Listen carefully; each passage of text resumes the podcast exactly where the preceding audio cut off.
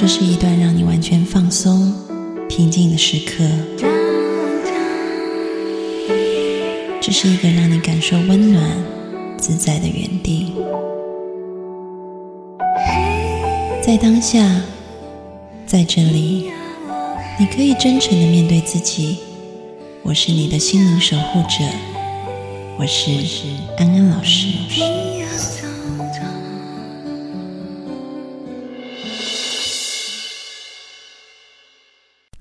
Hello，各位听众朋友，大家好，欢迎收听安心 So Good，我是安安老师。最近呢，安安老师换了微信，因为我原本的微信已经满了，所以呢，也在这边跟听众朋友说一下，如果你们想要加安安老师的微信，可以加我新的号，新的号的名字是 L O V E A N A N L A O S H I，其实就是爱。安安老师，好，欢迎各位听众朋友加哈。然后，如果想要收到安安老师的视频、音频、文章的话，也可以加我的公众号，就在微信公众号上面搜“赵安安 A N N” 就可以加了。里面有很多丰富的讯息，然后也有很多节目可以看、可以听哈。那么，今天我们要来回答听众朋友的问题。这位听众朋友是一位着急的妈妈，她是这么说的。他说：“我的女儿十四岁，今年读初三，对自己的身材不满，感觉自己太胖，不吃饭。开学的时候心情郁闷，去检查有抑郁症。那么网课期间迷上了网络游戏，就没有办法好好上课，也不写作业，经常晚上玩，白天睡。白天又要应付老师的点名和作业，所以都睡眠不好。我想知道的是，如何引导他正确面对自己，接纳自己。”他每天都说好烦，不喜欢自己，经常发脾气。曾经非常乖巧又爱学习，现在十分叛逆，成绩下降。不知道怎么才能更好的帮助到他，也带他看过心理咨询师，抑郁有好转。我作为母亲，同时也是他的老师，对他的烦恼感到无助无力，希望老师可以帮帮我，也帮帮孩子。啊，安安老师看完你的。这一个叙述真的觉得很心疼，想抱抱你，也想抱抱孩子。嗯，其实呢，在这个青少年厌食症的个案里面，大部分的个案都有共同点，这共同点就是他们曾经都是乖乖牌的孩子，然后大部分都是女儿。另外呢，也都是在过往可以满足父母期待的孩子。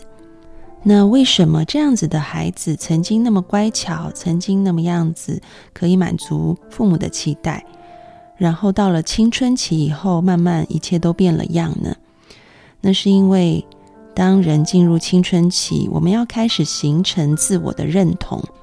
如果在过往的经验当中，这个自我的认同都是建立在别人、社会、家庭对他的要求跟期待上的时候。那么进入青春期，这个自我认同就会开始感觉到很慌张，不知道怎么办。所以呢，嗯，可能无意识里面，他们就会开始寻求一种我有能力控制我自己的这一种方式，来表达他们的不满还有抗议。嗯，那另外一方面，这个社会环境对于女孩子的身体。嗯，有非常多的琢磨，比如说女孩子应该要多瘦才是好看。如果你不够瘦，或者是你有点胖胖的，那可能大家给你的这个评价不只是身材上的，可能还会附带，比如说你可能是一个很懒惰的人，你是一个很贪心的人，等等，会有很多负面的评价。因此呢，在这个家庭还有社会环境的影响之下。如果这个孩子内在本来对于自我的形象就不是很确定的时候，那么在青春期就很容易出现厌食症的现象。也就是说，女儿可能从小都活在父母的期待当中，也许父母自己也不知不觉。你可能又是他的老师，又是他的妈妈，所以可能在这个教养的过程里面，让孩子。潜意识里面就感觉到，他一定要做个乖小孩，成绩要够好。特别他是老师的孩子，嗯，那这个社会对他的要求可能又特别高了。那只有达到这些父母的社会的期待跟标准，他才算是一个好孩子，他才是有价值的。所以他一直都很努力在维系这一个部分。我们小时候会说，妈妈说，老师说，嗯，但是当我们慢慢长大，我们会说，我说，我的朋友说，嗯。所以当他进入青春期，开始要脱离家庭，脱离原本的权威。要开始发展出关于自我这一部分的认同的时候，那么现在就是一个危机期啊，因为可能在过往并没有让他感受到是无条件的被爱，也就是无论我是成绩有多差，无论我表现的有多不好，我有多不听话，我都是值得被爱的孩子。这个并不代表说都是父母的问题，因为整体的社会环境。至少我在内地感受到的，这个社会对于何谓好、何谓有价值、何谓成功，是只有单一定义的。啊，那自然整个社会环境会去影响家庭，而这个家庭的价值观也会影响到孩子。啊，这个是一层一层的。所以当孩子进入青春期，他会去思考：我到底是谁？剥去了这一大堆的期待。或者是说，在现实生活里面，开始我不能够满足这些期待的时候，我还是我吗？我还是一个有价值的人吗？那对于这些问题的焦虑的感觉，就会让他很想要能够拿回控制权。那他能够拿回控制权的做法是什么？可能就是一头钻进让他感觉自己是有控制权，而且可以不再痛苦的事情上。比如说网络游戏，他在网络游戏里面可能就会很有成就感。那减肥不吃东西对他来说，也是对于自己身体的一种控制。他也在拿回这个控制自己的感觉。有一句话，我常常在节目里面说，就是所有负面行为的背后，都可能有正向的意图。无论是他打网络游戏，无论是他不吃东西，这些负面行为的背后，正向意图是什么？其实就是我想要获得控制感，我想要让我自己感觉是有价值的。如果你能看到这一点的话，我们就会比较知道要怎么样来帮助我们的孩子。其实，孩子说不喜欢自己，然后不上课、打游戏、不吃饭。嗯在表面上面看起来好像是让他自己很难受，但其实潜意识里，他可能也透过这个方式在处罚、在测试他的家庭。如果我这么差，你还会爱我吗？以前我总是要很努力达到你的期待，你才会觉得我是一个乖孩子。这个努力的过程，其实我很难受，我很辛苦。那现在也是让你体会一下这种难受跟辛苦了。我不想再当一个乖乖牌，我要长大，我要对我的生命有自主权。其实你可以看见，想要得到无条件的爱，想要认为自己可以无条件的有价值，想要拿回生命的自主权，其实这些都是一件好事，都是正向的意图。知道了这些，我们就可以对症下药，去帮助我们的孩子。第一，就是要让孩子能够真正的去爱他自己，接纳他自己。也许在过往的成长历程当中，他没有学会这一件事情，嗯，他学会的都是有条件的爱。但是，当我们慢慢成长，我们其实要能够知道，在这个世界上，能够对自己不离不弃。永远给予自己无条件的爱的，也就只有自己。所以我们要开始学习爱自己、关怀自己。那么安安老师在这边设计了两个嗯材料，所有的听众朋友也都可以一起用哈。怎么用呢？就是你们可以加安安老师的公众号“赵安安 A N N”，然后呢，在下方那个留言。不是我私信哦，是我的公众号哈，在那个公众号的后台留言，你就回复“自我慈悲”，然后你就可以收到一份测试，去测试一下你爱自己的程度有多少。然后接下来做完这个测试以后，请你在后台留言“自我关怀”，然后你就会收到一个档案，这个档案里面是音档。那么，请你跟着这个音档，每天都做自我关怀的练习。这个在研究里面已经发现，对于呃抑郁症的人来说是很有效果的，特别是对那些重度抑郁的朋友来说，哈。所以鼓励你们一定要去做这个测试跟这个练习。所以这个是父母跟孩子都可以一起做，然后特别是孩子现在更需要多做这个练习。那么第二个呢，就是作为父母，我们能够替孩子做些什么呢？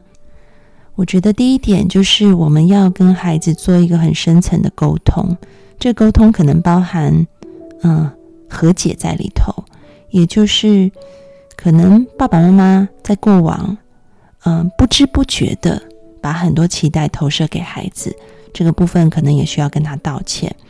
并且让孩子知道你们是无条件的爱着他的，这边要特别注意一点哈。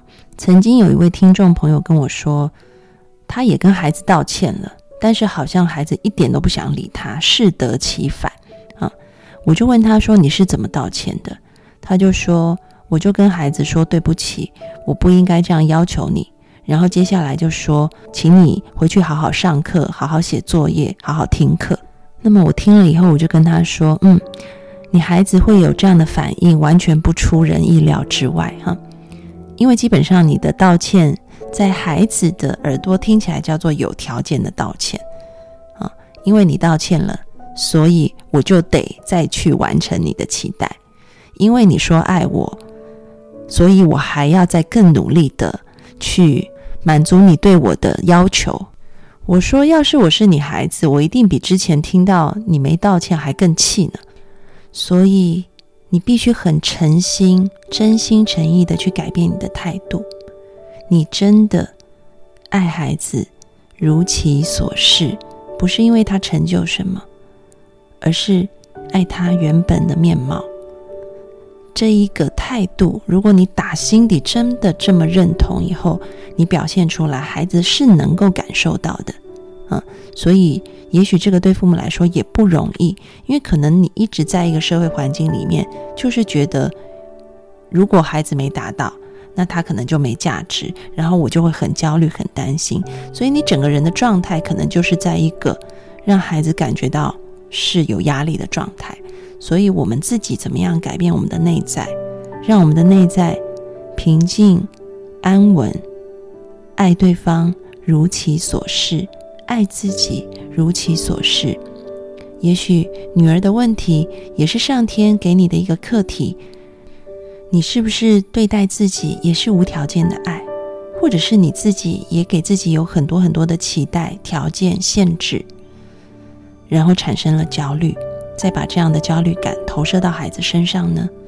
如果你可以从内在真心的改变，那么孩子一定可以感觉到整个家庭的氛围。系统的气氛就会因此改变啊，所以这个是我们父母要开始，你也要学习无条件的爱你自己，你才能够无条件的爱你的孩子。那第二点是，我们要给予温柔但是坚定的啊一个规则。这个意思就是说，孩子不能不吃饭，到最后厌食，然后呃整个身体健康都垮掉。孩子也不能打游戏打到都不睡觉，整个身体健康都垮掉。啊，该吃饭的时候要吃饭，该睡觉的时候要睡觉。这个规则还是必须很明确、坚定，但是你要用温柔的态度去引导你的孩子，并不是放任不管，也不是强硬执行。而是透过引导，让孩子知道他要为了自己去做这些对于自己身体还有心理健康有益的事情，而父母的角色是在旁边为他提供资源，为他提供支持，提醒他规范的存在，让孩子知道他长大了，他可以对自己有自主权，而这个自主权是往有益的方向前进的。父母能做的，就是在背后支持他，走上一个正确的方向啊。所以，身为父母，我们多多鼓励孩子，赞美孩子，但是也愿意放手，让孩子负起责任。当他跨越了这个责任的界限以后，我们也不会帮他收拾烂摊子。也就是说，我们可以告诉孩子，无论他做对做错，是好是坏，我们都会一直爱他。但是人生是他自己的，他自己要选择他自己的路，选择导致的结果是好是坏，他也必须自己担负。我们不再对孩子加诸我们自己内在的期待，但同时也不再对于孩子犯下的错误去收拾善后。他要成长为一个成熟的大人，我想，身为父母真的是一件不容易的事。在这个过程当中，我们也都一直要去调整自己，成为一个真正爱自己的人，也成为一个能够为自己的生命负起责任的人。从我们父母本身做起，然后呢，进而让这样子的氛围去影响孩子，我觉得是非常重要的。也希望写信来的这位听众妈妈，能够早日的找到你跟孩子和谐的。相处之道，祝福你们。